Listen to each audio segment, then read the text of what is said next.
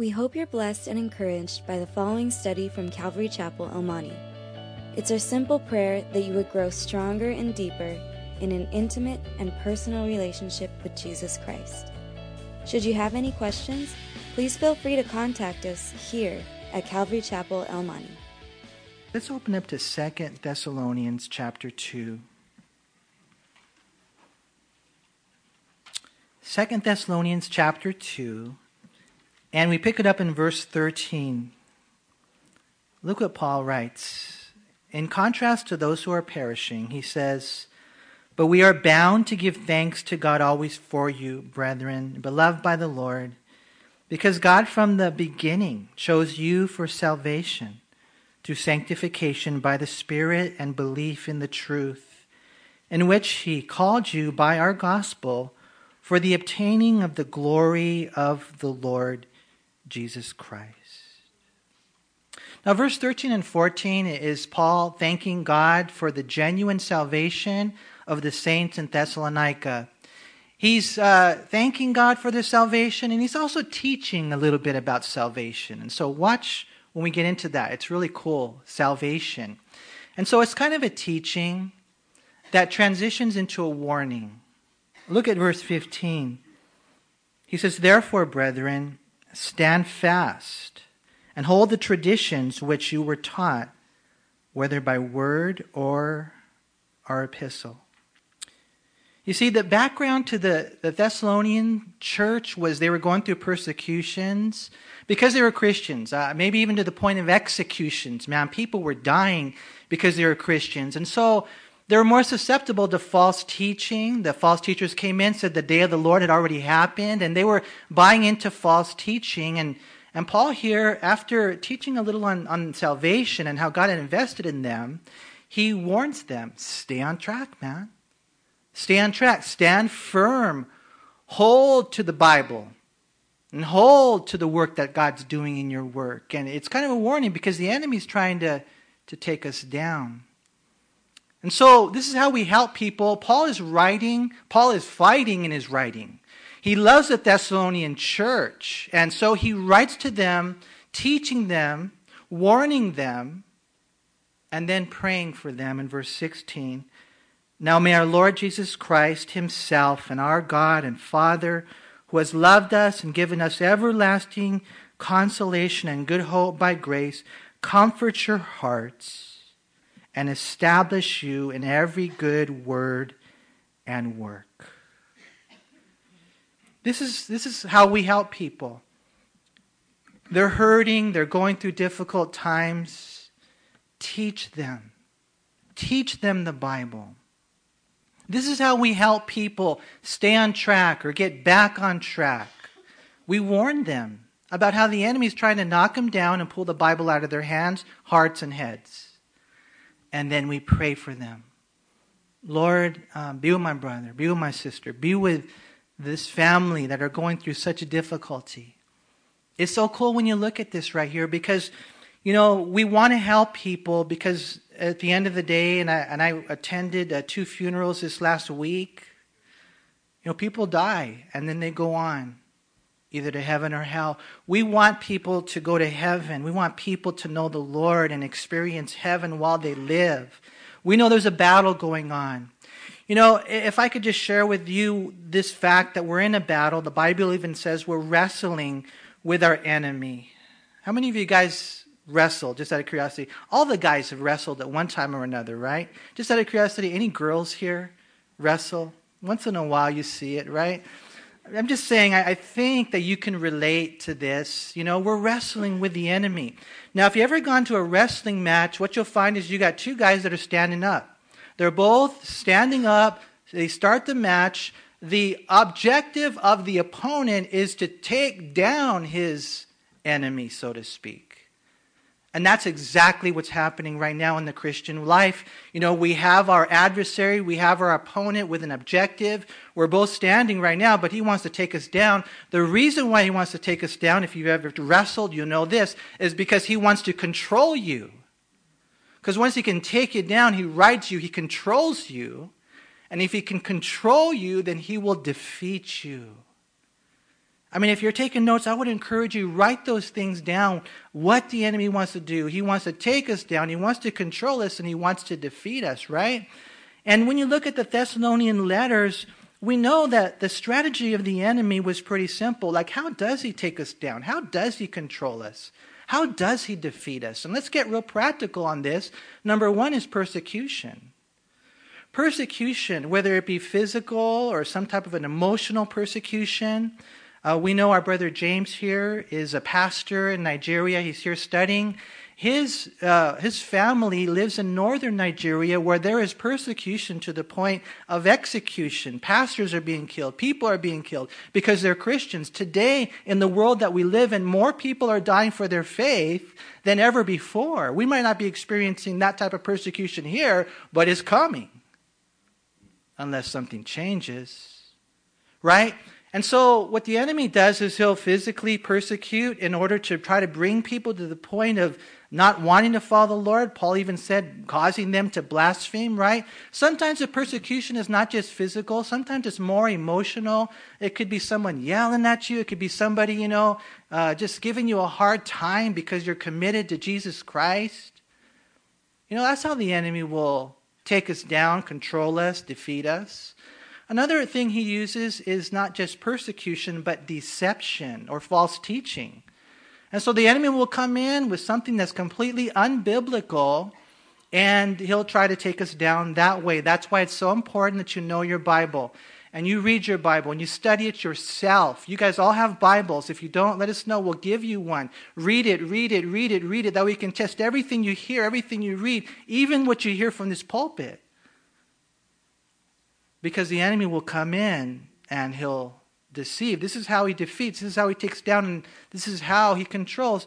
And then the third thing is through temptation. First persecution, then deception, then temptation. And he's got this guy over here, a beautiful calling on his life. And next thing you know, some Bathsheba comes into his life, and she's just dressed a certain way. He's just not strong enough. She's too hot to handle. Next thing you know, he falls into sexual sin, and he falls out oftentimes of the plans that God had for his life. He was defeated like Samson by sin. And it could be any other sin. It could be, pride. It could be money. It could be anything. But I'm telling you this, the enemy, he wants to take you down. He wants to control you. And he wants to defeat you. And this is why we have a church. Because what we want to do together, not just from the pulpit, but in our fellowship, together we're teaching, together we're warning, and together we're praying so that God would give victory in every single life that God has brought into our hearts. That's my prayer. And so, right here, as Paul is fighting, as Paul is writing, notice there in verse 13, he's teaching, and he's grateful for salvation that they've experienced. Look again there in verse 13. But we are bound to give thanks to God always for you, brethren, beloved by the Lord, because God from the beginning chose you for salvation through sanctification by the Spirit. Paul is so grateful for their genuine salvation. They're really saved. And he's so grateful for that because, that doesn't happen every day. For those of you who are really saved, you know what I'm talking about. You know how there was a time where you didn't understand spiritual things. There was a time when we were dead. There was a time when we didn't understand the Bible. We didn't want to go to church. There was nothing about it. But then God came in and he saved us. And you see some people and you're just, sometimes you're not sure. They go to church, but you don't really see that spiritual fruit in their life. But then there's those times where you see it. And you know it's real. And you know it's a miracle. And so you're grateful. That's what Paul was. He was so grateful for their genuine salvation. He writes about it in his first letter in 1 Thessalonians 1, 2 through 5. And he writes about it in his second letter, 2 Thessalonians 1, verse 3, similar word, we are bound to thank God always for you, brethren. The word bound, it means I'm indebted. I'm so grateful to God. I have to thank him for the work that he's done in my wife and in my kids and in my friends and in my family. And how God has used so many of your lives to save souls. Thank you, Jesus. That's where Paul was. What we find, you guys, is that Paul was grateful to God because God had sowed good seed. So Paul owed gratitude. And he says right there in verse 13 that we're bound to give thanks to God always for you, brethren, beloved by the Lord, because God chose you in the beginning for salvation through sanctification.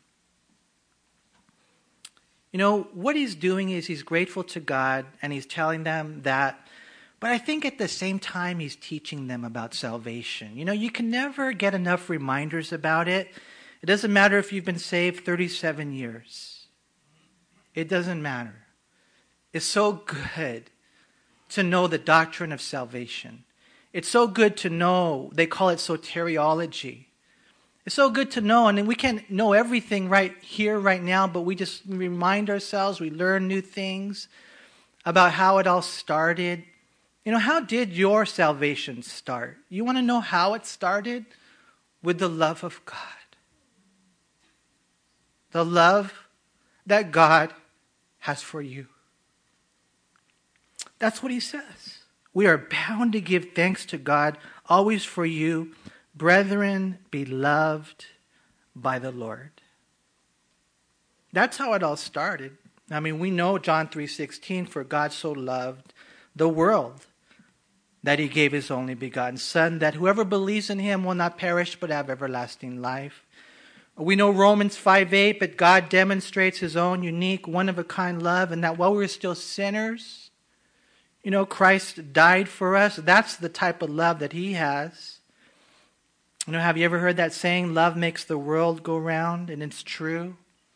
But you can also say love helps lives turn around, back around to where they belong, when they really understand and they begin to contemplate and meditate, and it permeates their soul that even though I'm a wicked and wretched man, that God loves me.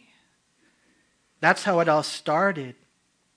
You know, loved by God, he says, in this doctrine of salvation. You know, I'm reminded of that song, you know, by David Crowder. He is jealous for me. Love's like a hurricane. I am a tree, bending beneath the weight of his wind and his mercy. When all of a sudden I am unaware of these afflictions, eclipsed by glory, and I realize just how beautiful you are and how great your affections are for me. And then he goes on and he says, you know, you guys know, right? Oh, how he loves us. Oh, how he loves us. How he loves us. You know, a lot of people think God's mad at them. God's mad at them. No, God's madly in love with you. And Paul's teaching them. Paul's grateful for them. It started with love. You got to know about this salvation, that God loves you not because we're lovely, but because he's a lover, but his love is real. And then the Bible says right here that he chose us. In the beginning, it says right here, God chose us for salvation. You know, we read the same thing in Ephesians 1 verse 4, just as he chose us in him before the foundation of the world. And if you ever think about that, some people say the world's 6,000 years old, 10,000 years old. We don't know for sure, right? But before he ever flung a star into the sky, he looked down the quarters of time and he chose you. He chose you to himself. I always tell people we're chosen by the Father before time began. That's how we're saved. We were saved by the Son when he died for us on the cross of Calvary. We were saved by the Holy Spirit. The moment, the instant that we pray to receive Christ as our Lord and Savior. But we are chosen by the Father. You are chosen by God. You know, whenever you read these passages that were chosen by God, please understand the intention is to instill a thrill of gratitude that God actually chose you. You know, and you might look at yourself. Maybe you're here and you're looking at yourself and you're thinking, yeah, God chose me. That makes sense, yeah. I don't know about you, but I don't. I think, man, God, why would you choose me? I fall short. I am short. I'm overweight and I'm overrated. I have gray hairs. I have nose hairs. I think I even have ear hairs. And if not, I know they're coming, God, but I know you chose me. I'm wicked. I'm wretched. I was your enemy. I'm so unfaithful. And yet you chose me. You knew my fallings even before I fell. You knew it before you chose me. But you still chose me. You see, the Bible clearly teaches that we are chosen by God. 1 Corinthians 1, 27 through 28, God has chosen the foolish things of the world. He's chosen the weak things of the world. He's chosen the despised things of the world. James chapter 2, if you're here today and you don't have a lot of money in your bank account, maybe you're broke or bankrupt, James chapter 2 verse 5 says God has chosen the poor of this world to be rich in faith. You know, 1 Peter 2:4, if you've ever been rejected by men, 1 Peter 2:4 says you're rejected by men, but you're chosen by God. And 1 Peter chapter 2 verse 5 says we, the church, are a chosen generation. How beautiful that we are chosen by God. And I pray that would just sink in, would just give you a heart of gratitude. But at the same time, you know, we have to understand, just like any other love relationship, you know, we also chose God. He chose us and we chose him. You know, we read in Joshua chapter 24, verse 15, and it's Joshua said, if it seems evil to you to serve the Lord, he says, choose for yourselves. You see, God chose you. Now you got to choose God. I don't know if you ever experienced it growing up. I know I did too many times where I chose the girl and she didn't choose me. Did you guys ever do that? It only happened a couple of times. No, I'm just joking. You know, and so God chooses us. God loves you. Do you love him? Joshua said, choose for yourselves. You got to make that choice. Who are you going to serve? He said, as for me and my house, we'll serve the Lord. That was the choice. Moses had given them the same option in Deuteronomy 30:19. I call heaven and earth as witnesses today against you that I have set before you life and death, blessing and cursing. Which do you choose? Life and death, blessing and cursing. Which do you choose? He says, choose life for you and your family. And we make those choices. Paul was grateful to God for their salvation.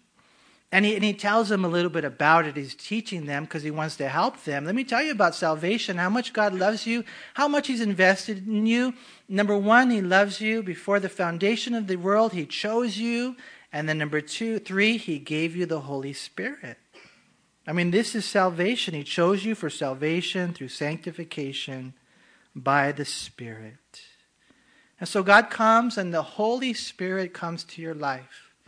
The Holy Spirit comes to your life and begins to convict you of your sin, and he's with you. And he draws you to God and you get saved. And then if that's not enough, the Holy Spirit comes and lives inside of you. You're the temple of God and he lives in you. This is the salvation that we have. He's so grateful to God that the saints are sincere there in Thessalonica.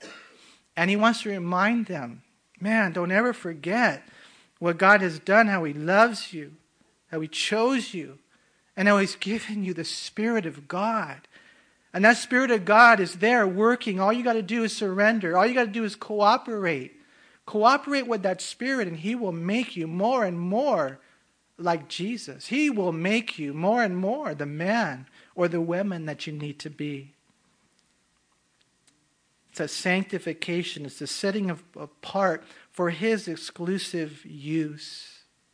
How did it happen? We read next in verse 13 that we are bound to give thanks to God always for you, brethren, beloved by the Lord, because God from the beginning chose you for salvation through sanctification, it says, by the Spirit and belief in the truth. I mean, how did you get saved? Did you have to do 1,000 push-ups, jump through hoops, stand on your head till your ears are red? No, right?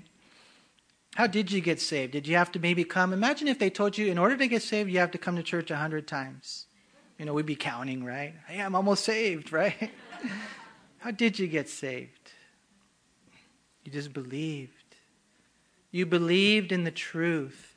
What a contrast to those who don't believe. If you go back to 2 Thessalonians chapter 2, verse 12, it said that they might be condemned who did not believe the truth. You know, praise God, the Thessalonians understood the truth. And in that place, they understood that Jesus is the truth. And as a result of that, they were saved. It's so cool to know that salvation is a salvation in where God has done the work, and he sent his son, and Jesus was nailed to a cross, and all our sins were placed on him, past, present, future. And then they placed him in the grave, and they thought he was dead, but he conquered death, and he came back, and he rose again, and he makes us as white as snow. And now that happens, we're believers, we're blood-bought believers. We believe the truth, and we're saved. You know, what happened even to get even more detailed is there in verse 14. He says, to which he called you by our gospel for the obtaining of the glory of our Lord Jesus Christ. You know, somewhere in time, somewhere along the line, someone told you that simple message. They gave you the gospel.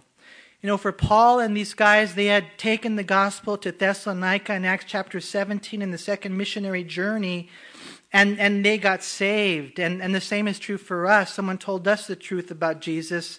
Someone told us about Jesus being the truth himself. And then we believed and we were saved, and we remember that. You know, that gospel that saved us, and that gospel that we need to take out to other people. You know, I encourage you to share the gospel with others. Even if you feel like you're not the best person or you're not the best preacher. And I'm not telling you to endorse in any way hypocrisy, but don't ever let the enemy tell you not to speak, because there is power in the gospel and people get saved. That's how they got saved. That's how they believed the truth. Oh, we might not be eloquent. It doesn't matter. We might not be preachers. You know, like C.H. Spurgeon, I think of this guy C.H. Spurgeon and I'm blown away. They considered him the greatest preacher of the 19th century. And this guy right here, he read 6 books every week. He pretty much memorized them. Before he was 20 years old, he preached to 600 people. By the time he was 20 years old, he preached 600 sermons. Before he died, he preached to 10 million people. Every Sunday, he would preach to 6,000 people without microphones. I mean, it was just amazing what God did through this man. One time, he was in an auditorium, and he was just checking the acoustics. And so he wanted to hear how it sounded. He had one of those voices, not like mine, right? He had a real strong voice, right? And so he tested the acoustics, and he said, "Behold, the Lamb of God, which takes away the sins of the world." And in doing so, there was a guy that was working up on the rafters. He got saved. There's something about Spurgeon, but there's something more about the gospel. One time, C.H. Spurgeon's grandfather, James, he was preaching because C.H. Spurgeon was late for the service that day. And so they said, "Oh, okay, well, you go ahead and preach." And eventually, Spurgeon came in, and the grandpa said, "Okay, my grandson is here. He might be able, but let me tell you this, he might be able to preach the gospel better, but he cannot preach a better gospel." You just go to that person that God brings into your life. You go to that person that's hurting, that's struggling. You just go to them and you just tell them, Jesus loves you. You need Jesus. Man, we've all blown it, but I'm here to tell you that Jesus, in Jesus, there is forgiveness of your sins. You preach the gospel. You tell them it's so simple. All you have to do is turn. Be willing to turn.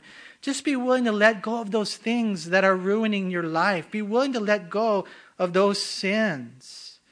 I mean, you know, it could be a boyfriend or a girlfriend that's not really a Christian. And here you are, you know, the Lord's calling you to Him. And there's this, you know, this guy in your life or this girl in your life, and they're not really Christians.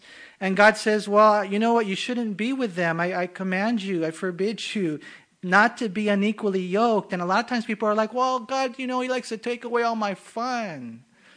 No. He loves you, and He knows that that's not good for you. Right? I remember I read one story about these two tears that were crying and crying and crying. And one of them was named Sylvia. The other was named Sybil. I don't know if that means anything. And they're crying and crying. She's like, why are you crying, Sybil? Oh, because Johnny left me. She was crying and crying and crying. Have you ever been there? And then she kind of musters up some strength. Why are you crying, Sylvia? Oh, because I have Johnny.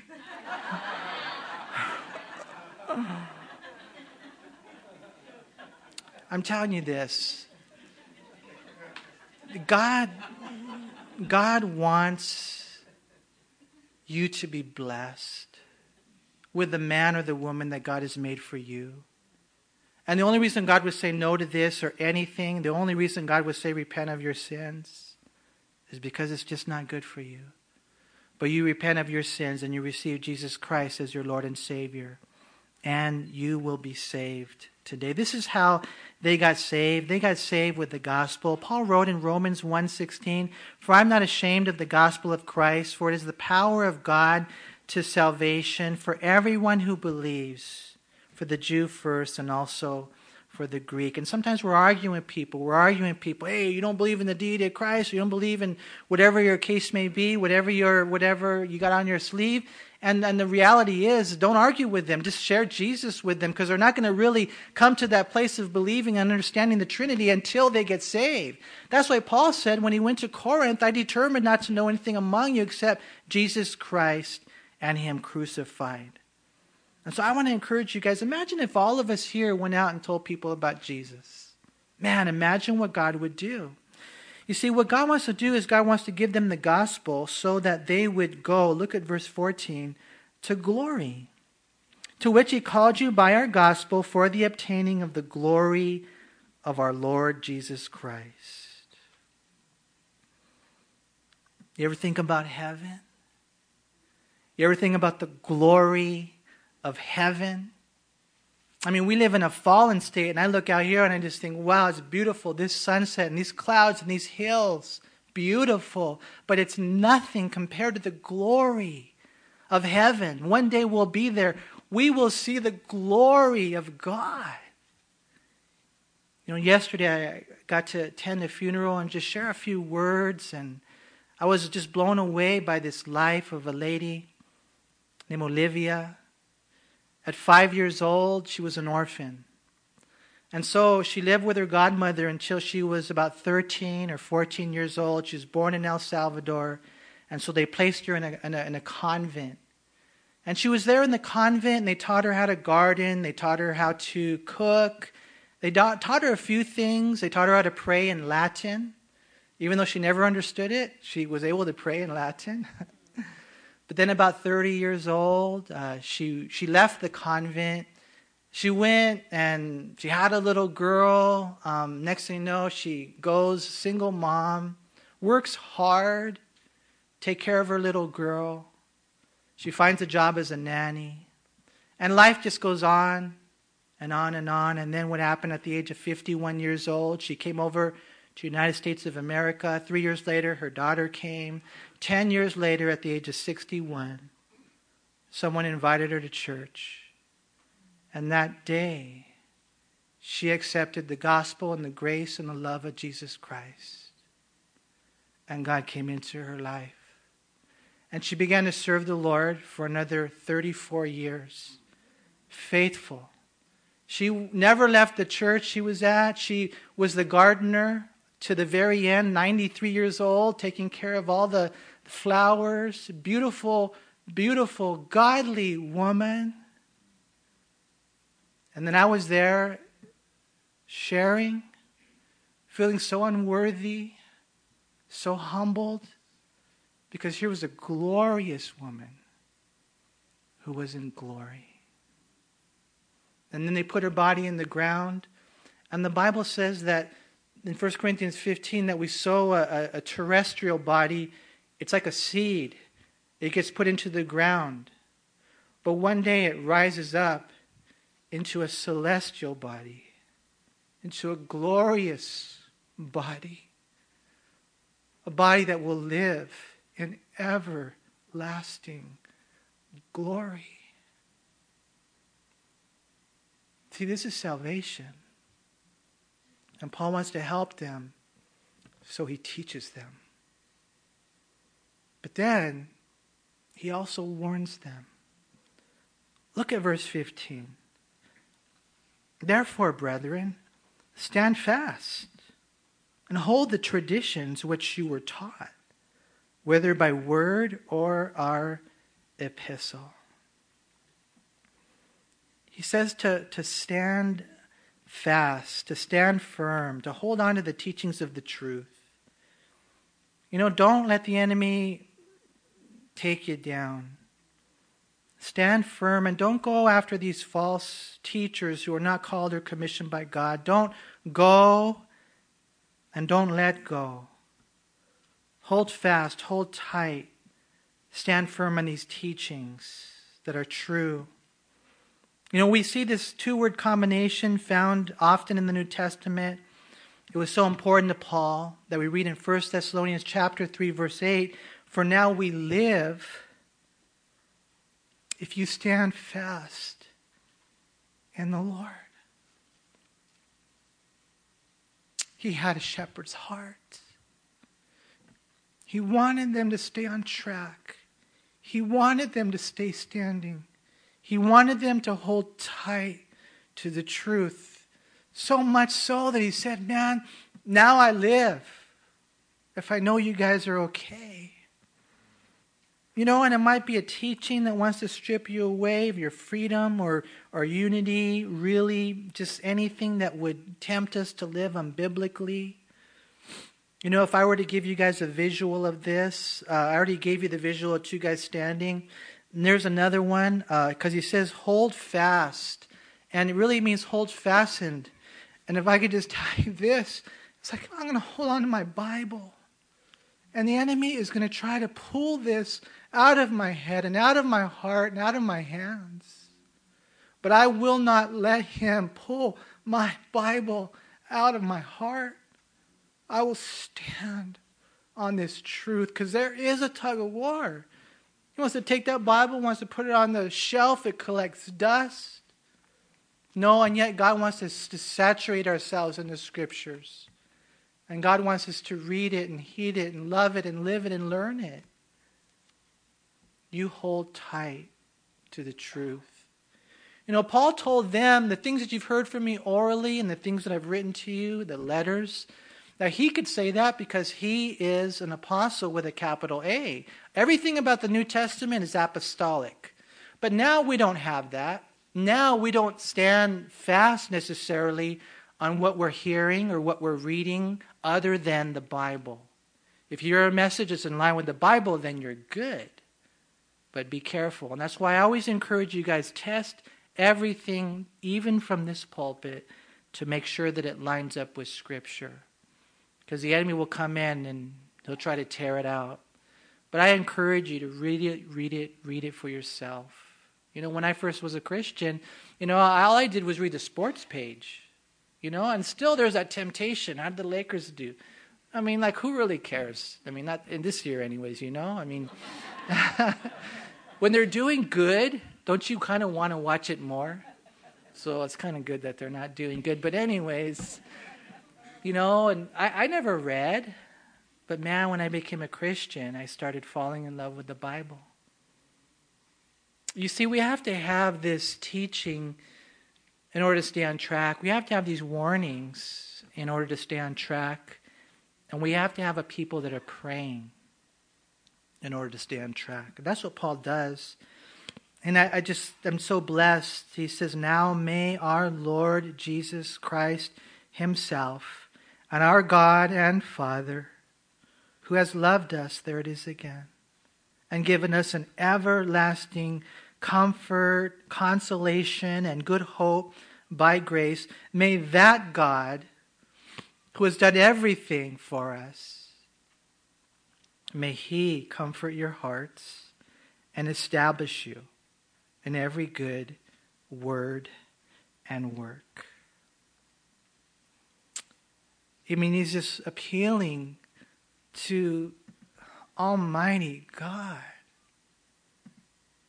And he mentions the Son and the Father. It's interesting, just as a quick side note, this is one of the few places where in the grammatical clause, the Son is mentioned first.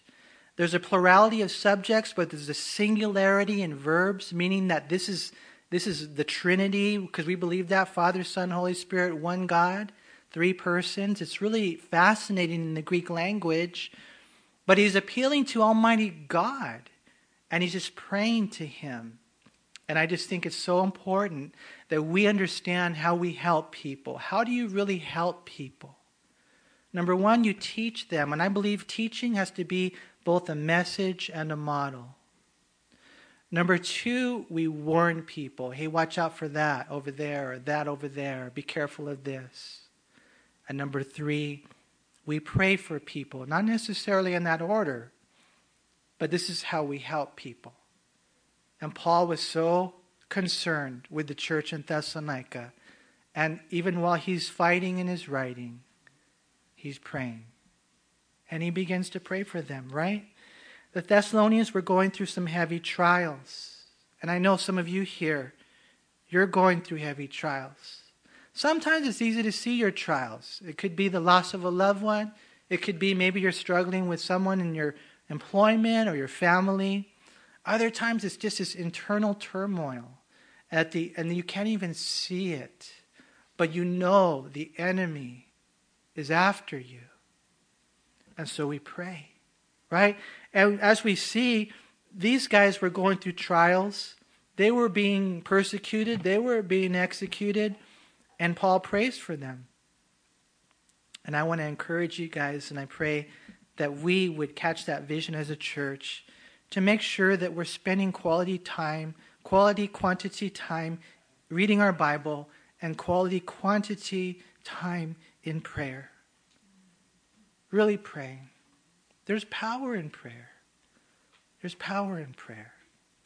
You know, I was thinking about this because, you know, we got to make sure we never underestimate the fact that we get to not just greet God, but meet with God.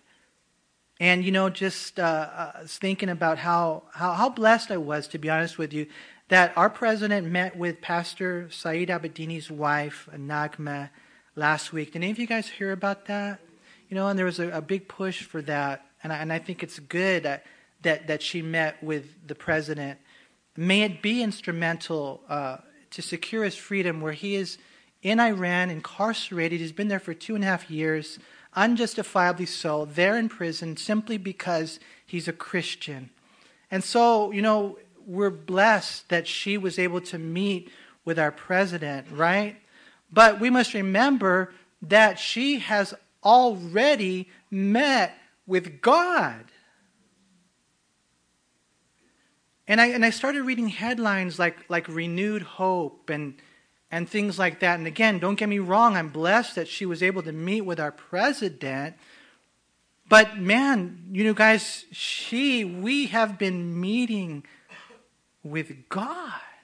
And sometimes I think what ends up happening, you know, as we think that the man kind of has more influence, right? In some type of way. We got to be careful that we don't put our confidence in man or the things that man can do. Again, I'm not saying that meeting with the president was bad, but we have to make sure that we see it as an answer of prayer to God and meeting with God, lest we move God to say, no, I won't release him, due to the possibility that man might rob God of his glory, or he might relinquish it to man.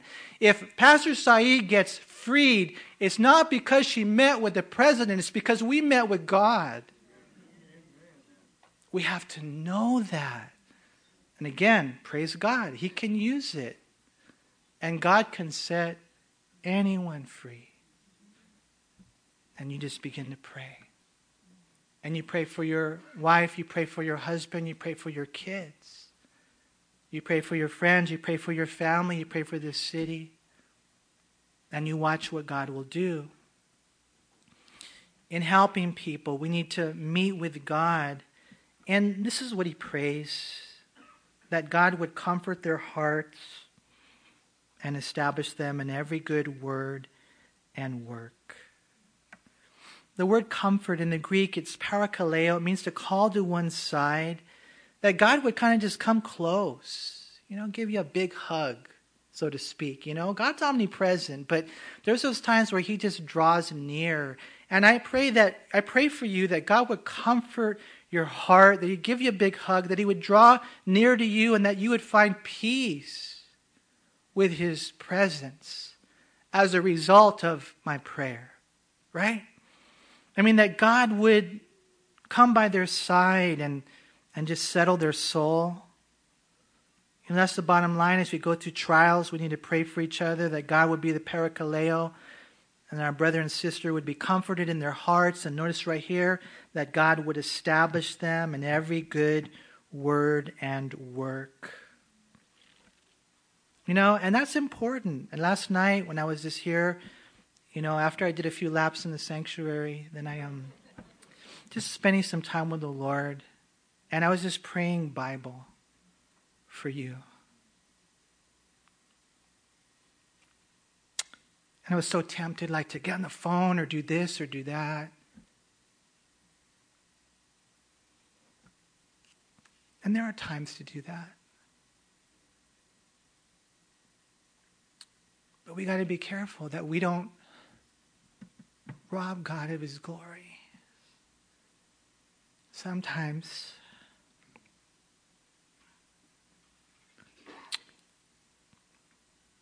he just wants you to pray for people. Because what he can do is so much greater than what we can do. And he just prayed, God, comfort their hearts. God, establish them. Because we know the difficulty of living life without stability. And there's that inconsistency. And I'll be honest with you, when that happens to me, it's frustrating and it's discouraging. And that's why just a stability, a consistency, it moves us to that destination that God has for us. I was thinking about this AirAsia flight, this crash, December 28th, where I'm sure most of you have heard of it. 162 passengers died along with the crew. And just, they're trying to figure out why. At first they thought maybe it was a terrorist attack, but I think that all the pieces of the puzzle are coming in. They're finding that there was an instability in the flight, that for whatever reason they wanted to climb from 32,000 feet to 38,000 feet, but they were doing it at the wrong pace. Maybe they were putting too much pressure on themselves. I'm not sure exactly how it happened, but they were trying to climb the incline of what a jet fighter plane would climb. A commercial plane only supposed to do, 2,000 feet, but they're going 6,000 feet. And as a result of that, what happens in the rapid ascents like that, it causes commercial jets to stall. And then once that commercial jet stalled, it began to plummet. And if you can just visualize a plane spiraling down, I see that sometimes in Christian lives. When the enemy takes them down, he controls them and defeats them. When all along all they needed was the stability that they can simply have in a personal relationship with Jesus Christ where they are accepted in the beloved. And then God does a work, and he establishes you in your works and in your words. That's what he says right there. Establish you in every good word and work, you know? And to me, that's pretty much the synopsis of life. I have a book right here. It's called The Words and Works of Jesus Christ. Our life is summed up in our words and our works. That's our life, our words and works. And so I know a lot of us here, we need help with our words, huh? We keep saying things we shouldn't say. You know, how many of you here need help with your words? You get say the wrong thing, you get angry. You know, Lord, please help me. James says it's like a fire. You start a fire. Man, sweetheart, I shouldn't have said that to her. It's going to take 3 days now to get things right or whatever, you know. Got to buy her roses, take her out to dinner, you know, I don't know. The Bible says in the book of James that a perfect man is able to bridle his tongue. And you know what that means? A mature man. And that happens as we're praying for each other, as we're teaching, as we're heeding the warnings. And then just the works that we do, right? All the beautiful works that we are allowed to do, because God gives us stability by his ability. Not mine. I've tried this. I can't. But he can help me. You know, I remember reading a book. It said that we are like gloves. So I don't know if how many of you here have gloves? I'm thinking more of the girls' gloves. They're like flimsier, right? So we're like gloves. Can't do anything. But God is like, he puts his hand in the glove. Oh, now I can go and feed the homeless. Oh, now I can slug the devil or whatever it might be, right? You and I were impotent without God. We're like sails, you know. They're made of polyester, Dacron polyester. And if you could visualize a sail, it just sits lifeless on the sailboat.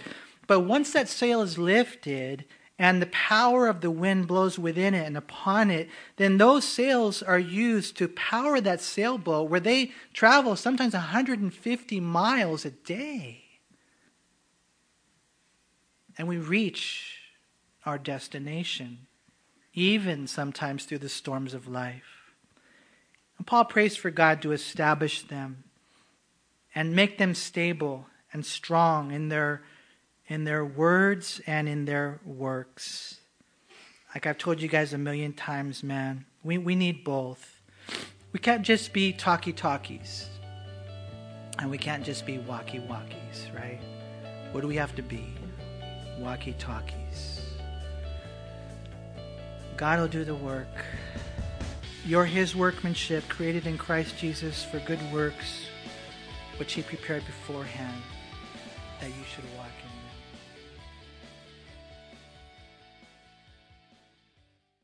We hope you were encouraged by this study. If you have any questions, please call us at Calvary Chapel, El Monte at air code 626-454-3414. Remember that Jesus loves you.